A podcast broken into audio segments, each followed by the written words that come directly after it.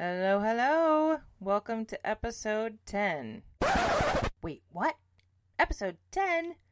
I thought that you were going to be gone for a while. Isn't that what you said in episode 9? I'm confused. Well, and rightly so. Because I was gonna. But then I was able to talk to someone about it, figure stuff out, and now I'm back. So let's just hop right back into it, shall we? Hello, hello. Welcome to episode 10 Allowing My Child to Fail. This podcast is for parents that want solutions, not just sympathy for the many personal struggles that come with raising children with special needs. Welcome to Parents Have Special Needs Too. And I'm your host, Ashley Johnston. All right, y'all. Let's talk about failure and particularly letting or allowing our children to fail. So, this topic came about a few nights ago when we were sitting down and eating dinner, and I had made a stew that I knew my seven year old particularly would not be excited about. So, I planned to have a little dessert afterwards, which was um, like a little Reese's because he loves Reese's. And so we just kind of set this expectation out and we're like, okay, all the people that finished their first serving of soup, however, whatever amount that is that mom and dad put in your bowl, can have dessert.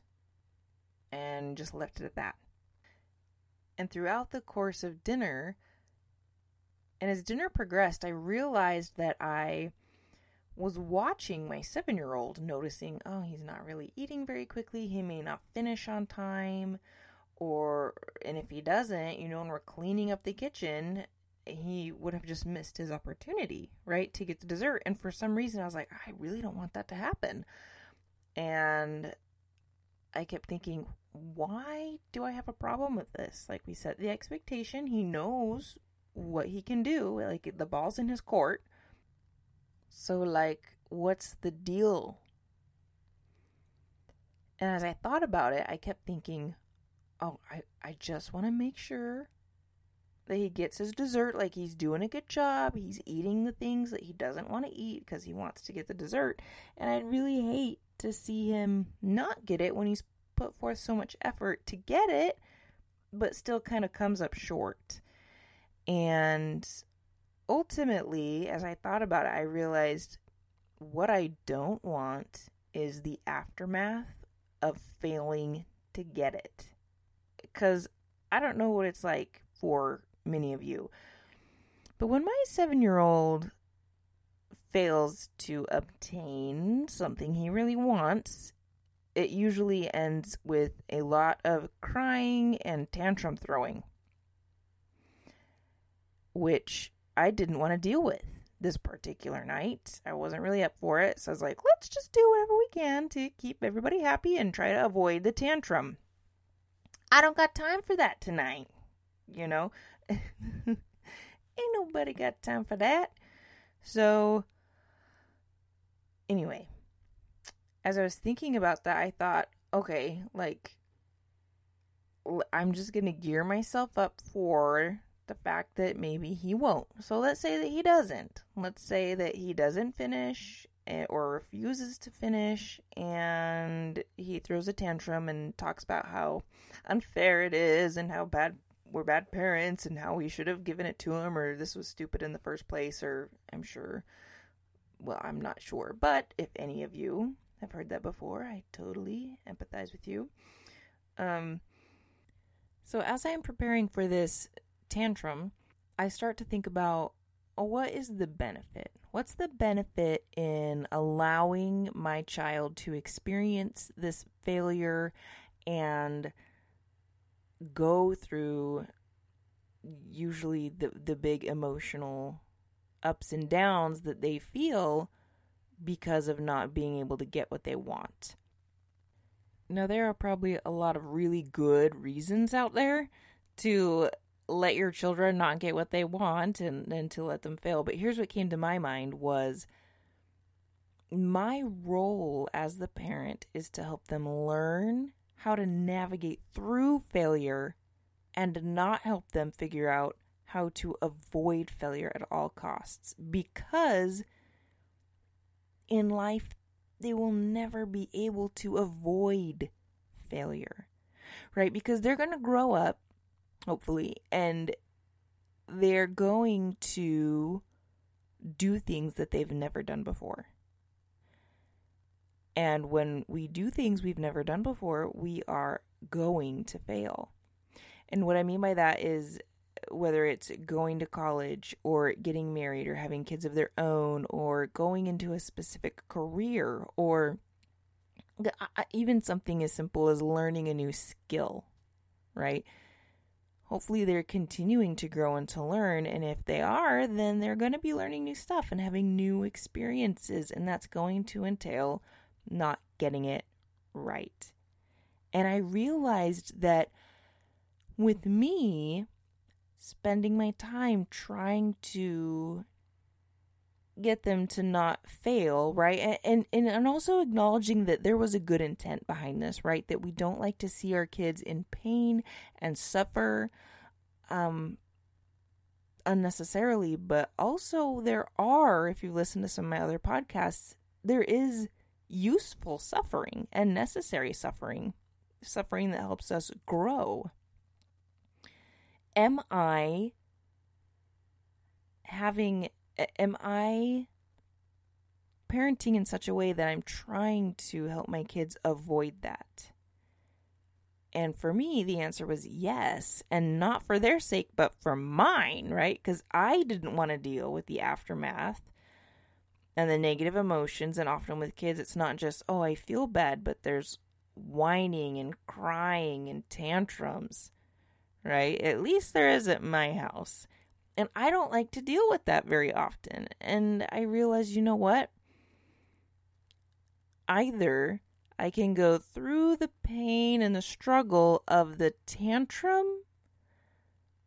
I mean, they're, they're going to tantrum anyway about other things. So I can either do it for their benefit or not for their benefit. I can either do it to try to avoid things or I can do it to try to confront things and help them grow. See, I think it's interesting that sometimes we seem to spend too much of our time teaching our kids that it's not okay to fail, that to fear it, that you should feel some sort of shame, right? And and I don't think we intentionally do this at all, right? It's maybe it's something they observe by watching us, right? But it's hey, like look, you shouldn't have thrown those crayons on the ground. I already told you once, like pick them up. Okay, just don't do that again. If you had done this and this and this, then you can avoid doing that in the future. Okay, right? And, and I'm not saying there's anything wrong with teaching them how to avoid certain things in the future, how to do it better. But to just keep in mind that it's it's not about teaching them look, let's just say if you fail, this is what we can do, or let's try to avoid it so that you don't have to. But what if it was more like, look, it's not about if, it's about when. And and not just when occasionally, but when like all the time, like every day. And so I wonder what if we were to stop pretending like failure and pain can be avoided. And instead of developing the skill of avoidance or prevention, perhaps we can develop the skill of how to deal with it when it does happen. See, because there's different skill sets that you develop for those two types of things. Now, I'm not necessarily saying let's try to just not avoid any failure or any pain. Let's just let it all happen and we'll deal with the aftermath. Like, I don't think that that's a smart idea either. But I know that we can probably think of some things that it's like, hey, some things are going to happen accidentally and there's going to be failure and pain. Some things are going to be more intentional, like when we go to try something new or when we work out extensively or there's going to be pain, right? Or when we know we're going to go into a difficult conversation with a spouse or a friend, there's going to probably be something uncomfortable about that. Or maybe we're really going to fail at the conversation, right? And I know that I'm th- probably thinking like a decade in advance for these kids, but they're going to experience it at school as well and with their friends growing up and when they're teenagers and things like that. So if they already learn from a younger age, right? And this is in my mind, this is how I see it being able to work out is they will develop a skill set that teaches them how to handle failure instead of how to avoid it. Because what happens when they confront it, which they will, but they don't have the proper skill set? What happened with me was there's something wrong with me. I'm broken. I'm failing. Like, I should already know how to do this, right? I should be good at this, right? And I found that that isn't really helpful to me, and I'm sure it's not going to be helpful for my son. And so I prepared for the ensuing or impending tantrum of how unfair life is because I didn't give him his dessert, even though he was super close. Because as much as I would like to say it was like that for me as, as an adult, right? To be like, I pursued this goal and I came up short and I still came up short. Like nobody came and was like, "Hey, you were so close. I'm going to go ahead and give you the money anyway." "Hey, you were so close. I'm going to go ahead and give you the prize anyway." Like that's not ever happened for me in the real world and I don't know that it will. And so should I be doing that for my kid, right? I don't know. That's for you to make that call. Um, and you're going to know obviously what's right for you and your family and your kids and and how your kids respond to that and everything like that. So but i was thinking about this not just for um my son but for my daughter who has special needs. Because i feel like when it comes to special needs that we try to perhaps protect them from failure even more Here's what I mean I'll illustrate it with a story. All right, so there was a morning a while back when Elizabeth had gotten out a bunch of toys from the toy closet and had been playing with them before breakfast. So breakfast came and we'd gotten everyone to the table and I said, "Hey Elizabeth, you need to clean up all of those toys and that mess you made before you come and eat your breakfast." And she, "No, you know, was throwing a bit of a fit, like she didn't want to do it. But she had cleaned up toys before. I knew that she was capable of doing it. Um, even though she usually had me there and I was kind of helping her along. But I was at this point where I knew I knew she could do it on her own. She had the ability. So I knew by asking her to do this, I wasn't asking her to do something outside of her ability set. Maybe it would have char- ch- challenged her a little bit, but I knew she could do it. So I decided, you know what, I'm going to go ahead and just stick to this because I know she can. And, and then she continues to cry, no, no, you know, and I'm like, okay, I'm pretty sure you're understanding what I'm saying. Like, you can't have breakfast till you clean up that toy. And as I was holding this boundary, I realized I had some of those sneaky little thoughts come up that was like, you know what? Maybe she really doesn't understand or maybe she maybe she really can't you know and i mean she she's nonverbal and she has special abilities you know maybe you should kind of lower the standard a little bit for her so that she is able to to accomplish this. I mean we don't want to discourage her so much that, and overwhelm her with a goal of cleaning this up because maybe it is really too much for her right? And so I was having this battle in my mind like, am I asking too much? Am I not asking too much? Can she do this? Can she not do this? So I decided this time around I'm just going to stick with it and see what happens. And so so I was like, okay, let's pull up a little chair. You can sit in this chair or you can go clean up your toys. No, I don't want to. Well, do you want breakfast? Yeah. Yeah. Okay, then you need to go clean up your toys and then you can come have breakfast. No all right, it's okay. You don't have to clean up the toys. You can sit in this chair. You just don't get breakfast until you clean up your toys. You know, and this kind of just this dialogue that kept repeating back and forth for probably about 30 minutes or so that we did this. And I mean, at this point, my mind was back and forth and back and forth and back and forth, but I was like, I'm going to hold to this and I'm going to see where this goes. And about the 30 minute mark, Elizabeth, do you want to eat breakfast? Yeah. And she'd been crying. I was like, okay, you need to go clean up your toys and then you can have breakfast. And at this point, she sat, got quiet,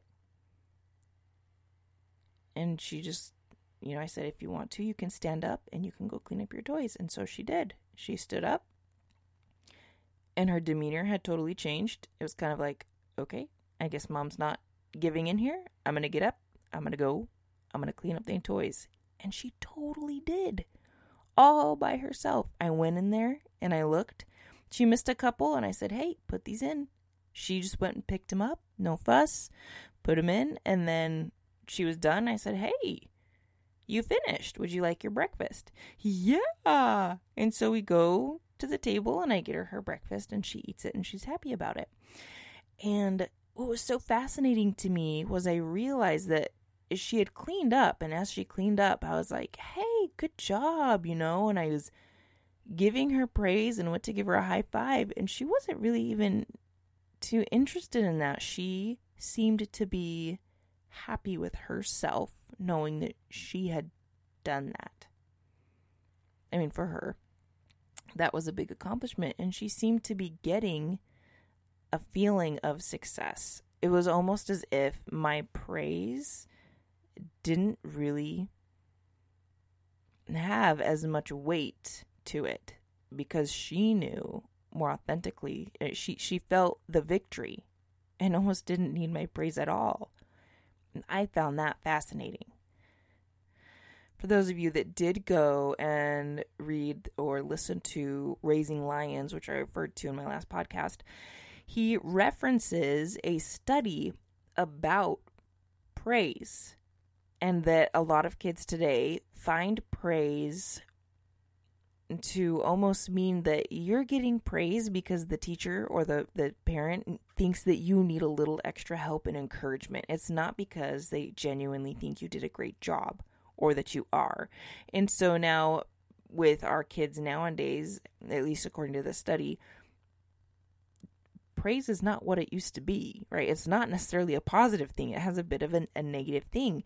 And I was able to see that with my daughter not that the praise was negative, but the praise almost didn't matter because she had already had genuine victory, right? And that's kind of the point that this study was making was that kids know when they've done a good job. They know when they've overcome an obstacle.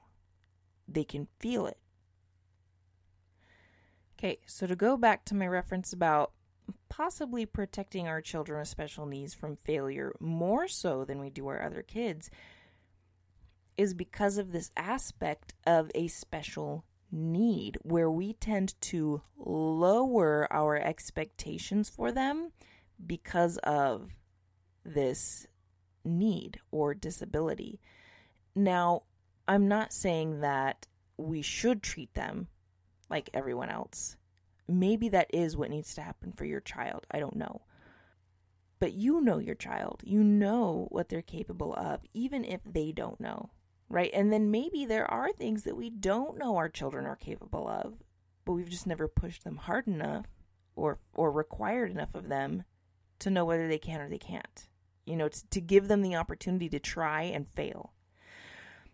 But I feel like sometimes it's like, oh, our this child has already had a hard enough life. I don't want to do anything to make it any harder.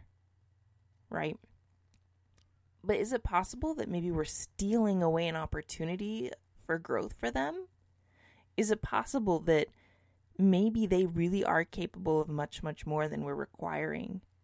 And by not requiring it, we're allowing them to stay in this state of complacency or feigning inability, which no amount of praise can compensate for.